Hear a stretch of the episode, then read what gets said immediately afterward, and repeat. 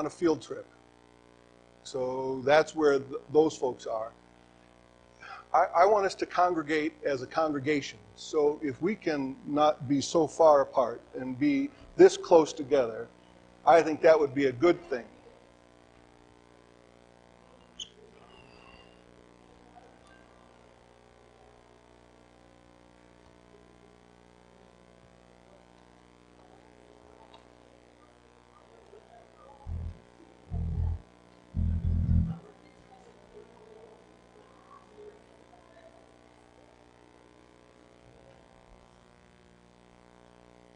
Thank you, thank you very much. I'm always afraid to ask that question because then I'm afraid that no one will move and then I'm really in trouble. We are attaining to the whole measure of the fullness of Christ. Let's say it one more time. Attaining to the whole measure of the fullness of Christ. It's our privilege to have Dr. Jay Ott as the preacher of the evening. He will help us hear God's word. So I want us to start with a, a, scripture of praise, a couple of songs of praise, and we'll continue our worship through the preaching. So stand and let's read that scripture together. Praise be to God and Father of our Lord Jesus Christ, who has blessed us in Christ with every spiritual blessing, for he chose us in him before the creation of the world, that we might be holy and blameless before God standing for prayer. Would you pray with me? Heavenly Father, we have come here tonight to worship you, to see you as you truly are, so that we may become reflections of you. And Father, this is our confidence that you are here, that you have given to us your Holy Spirit, and you have given us your Word, which are the tools, all the tools that we need to fulfill that aim, that purpose, that desire of our hearts. That you should be resurrected within us. And so we bow before you, expecting, Lord, that you would reveal yourself to us and in us. In Christ's name we pray. Amen. You may be seated.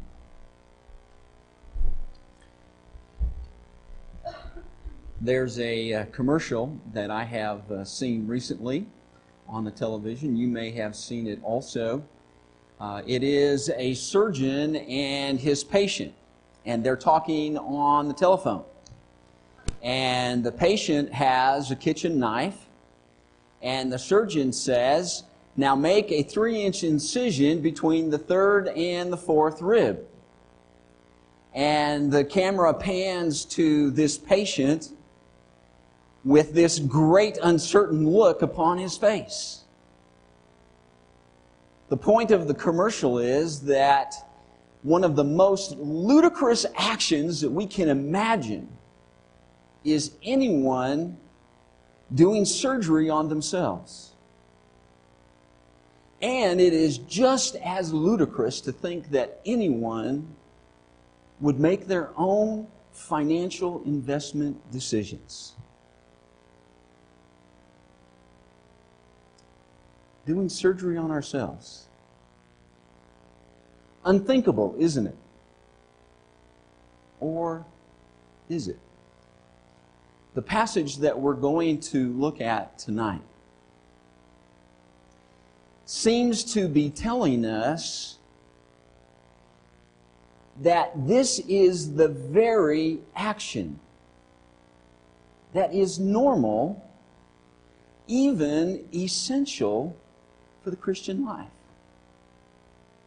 That passage is Matthew 5, 27 through 30.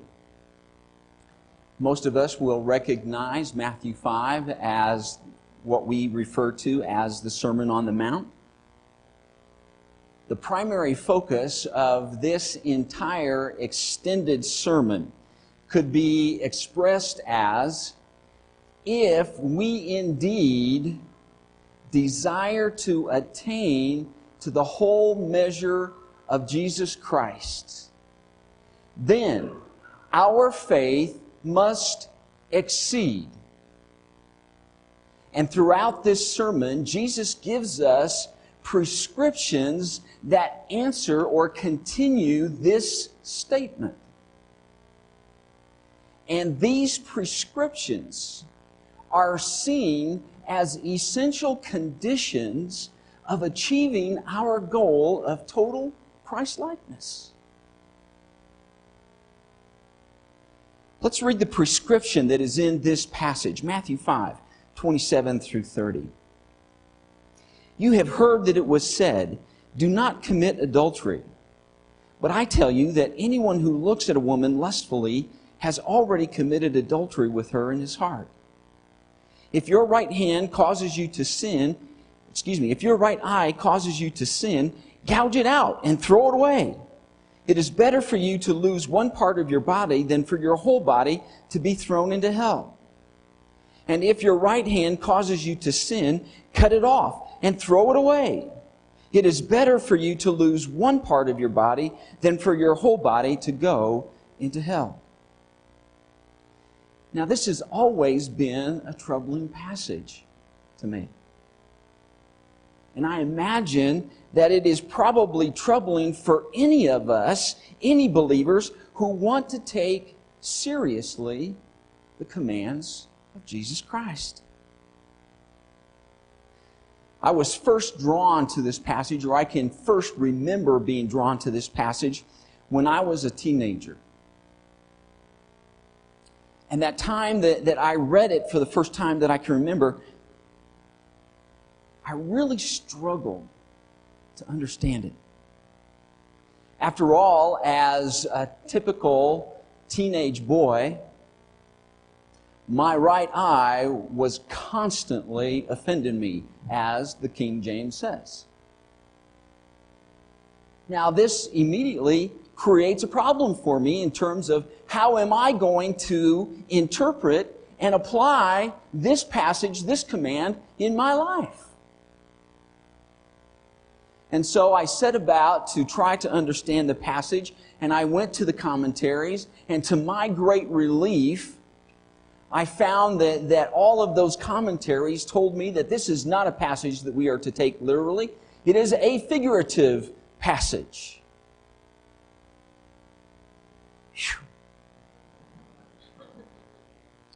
God would not expect us to gouge out our eye or to lop off our hand.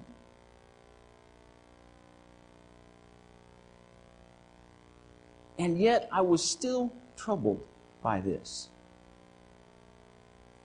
Because I discovered that there is a danger in taking this passage completely figuratively.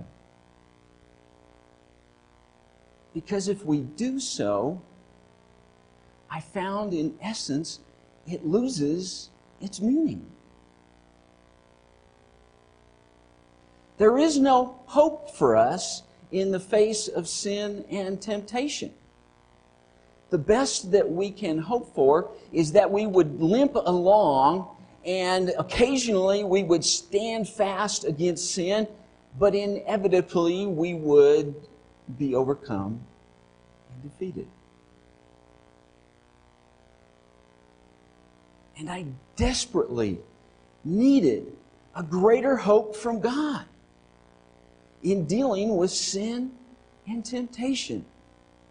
And so I can remember praying, God, help me to understand this passage. There has to be more that you intended for us in this word.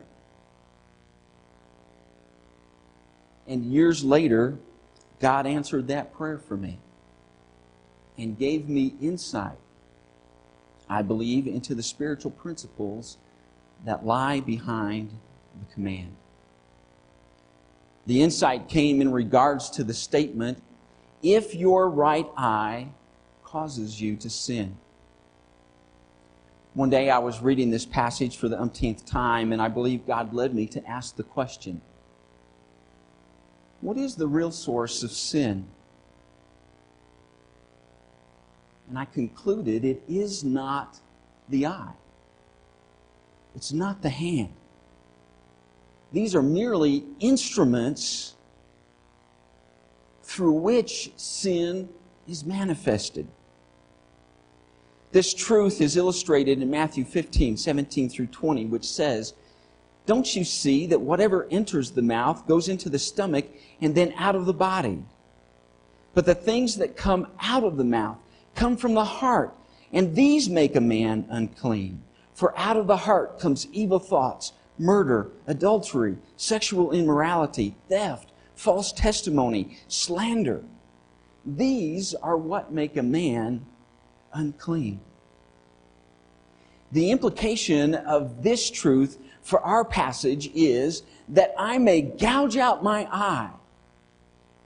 But would that in itself eliminate lust in my life? No. As a matter of fact, I may gouge out both my eyes, and I would still be plagued with lust. I may cut off both of my hands, and I would still be plagued with the sins and temptation of covetousness, of stealing. Why? Because the source of sin is not in the eye, it's not in the hand, it's not in any other physical appendage of the body. The source of sin is the heart. That rebellious nature that abides in the unsanctified. And the fleshly humanity that remains through which sin provides the opportunity of temptation, even in those who are saved and sanctified. The problem is the heart. So, what are we to conclude regarding the true meaning and application of this command? It is simply this sin and temptation are ravaging diseases that must be dealt with through dra- the most drastic measures. They are spiritual gangrene. Even the slightest spot is life threatening because diseased flesh infects healthy flesh until the whole body is rotted. The only cure to such disease is immediate amputation of the source of the infection. The command is simply this we must be willing to immediately and totally remove from our lives the source through which temptation leads us into disobedience. The illustration that Jesus Christ refers to and uses in this passage is that of adultery. In our culture, that would be relevant to the issue of online pornography which experts tell us that 50% of the male population in America, including those in ministry, struggle with. And it is even becoming a problem among the female population. And the command to us would be exercised through such things as switching our ISP to a filtered program or confessing our struggle, confessing the problem to our spouse or to a Christian brother or sister, and asking them regularly to view uh, the websites that we have been visiting. Or we could take our computer, our laptop, and put it in a more public, public position. Or we could even be more drastic and we could eliminate our personal online account so that all we had access to was a public one. These are the types of operations that Jesus Christ is commanding us to do. These are the eyes, these are the hands that must be dealt with. Another illustration it's not only adultery, but it would be any issue of sin and temptation. Another illustration would be gossip. If we were to take the command of Christ in this passage seriously, and this were a struggle in our life, it would mean that we would have to end that any relationship that presented the opportunity for us to participate in that kind of action. Any and every measure necessary to completely cut off the disease, the infection. That's the message. The key is that when it comes to temptation and sin, our attitude and action is to be that nothing short of complete and immediate amputation is acceptable.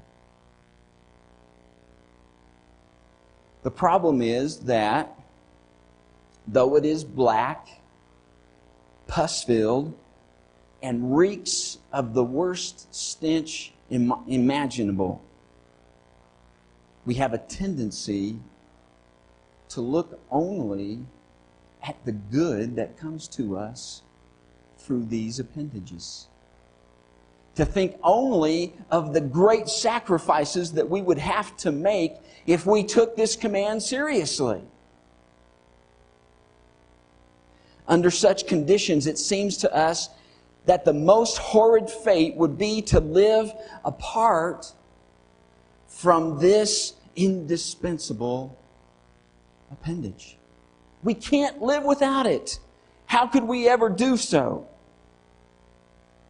As a result, we have a tendency to nurse the infected area along.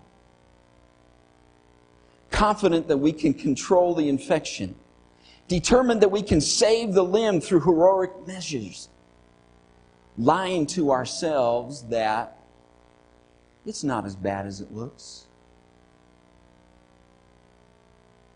The worst part about it is that if we wait long enough to take the required measures, the infection will spread to the rest of the body until this hand looks like this hand, looks like our leg, looks like our torso, looks like our head.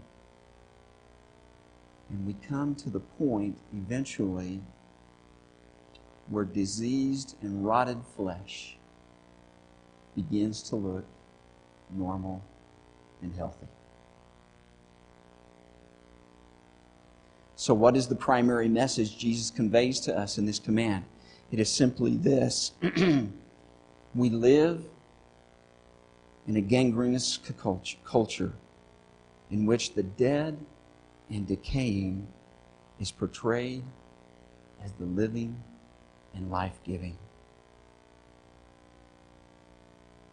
As we who are believers move in and among this rotting world, we come into contact with its infested flesh and spirit.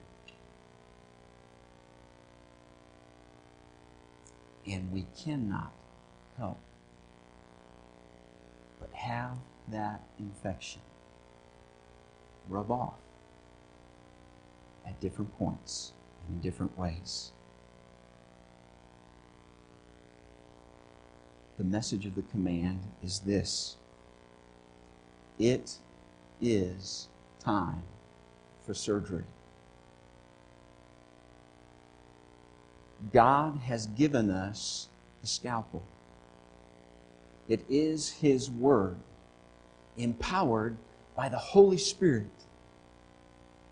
to divide even to the soul and the spirit so that any infection can be laid bare. This is the operating room. The altar upon which Jesus Christ sacrificed his own life that we may be healed and perfected. We are the surgeons. We are the only ones who may do this operation. We have a great physician who will be there when the infection is amputated to oversee the healing process. But He will not do the operation for us. He has given to us the tools and the instruments that are necessary. But it is, it must be our decision. Will the infection remain or will we rid our bodies of it? And that is not a decision that He can or will make for us.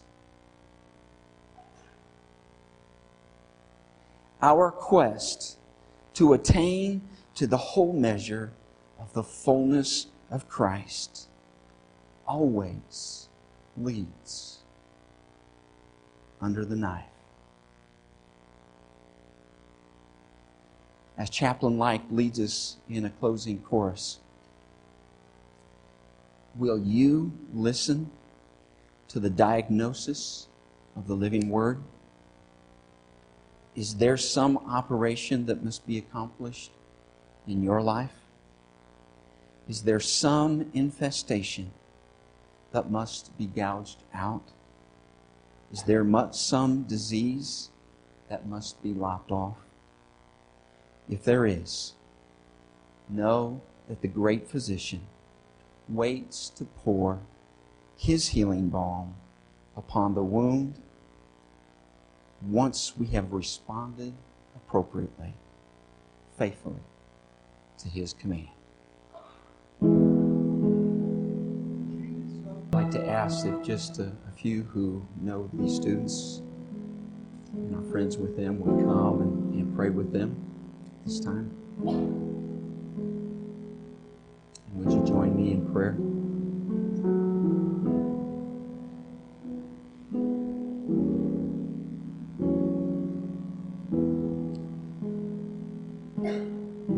Heavenly Father, do not give us these difficult commands of your word in order to discourage us or to create a, a salvation that is impossible for us.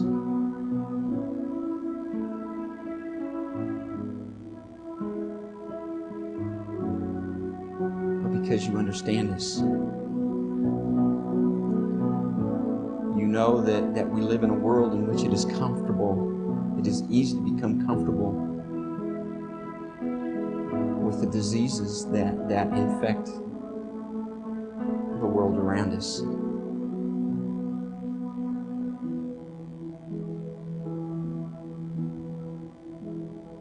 And you also know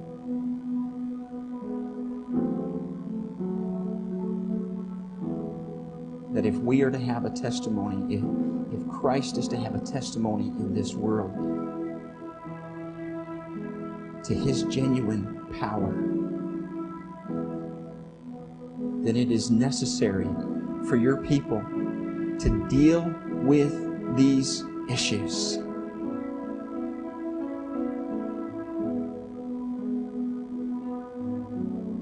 The power of the resurrection of Jesus Christ must be proven in our lives.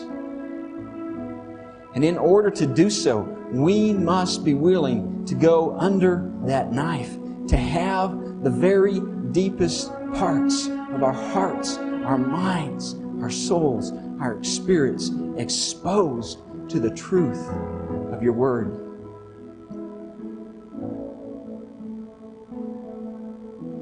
And we must have a total commitment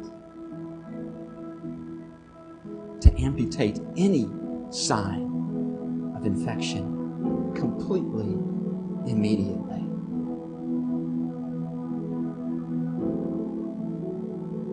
Father, we desire revival. We, de- we desire an outpouring of your Holy Spirit upon your church, upon your, your people. Father, we, we, we desire an outpouring of, of your Spirit upon our world in holiness and righteousness. But it must begin here with your people.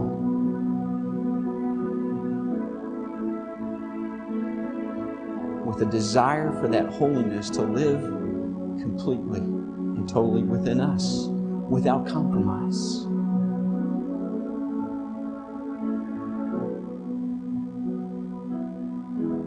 Father, may you take not only this command, but the promise, the hope that lies within it.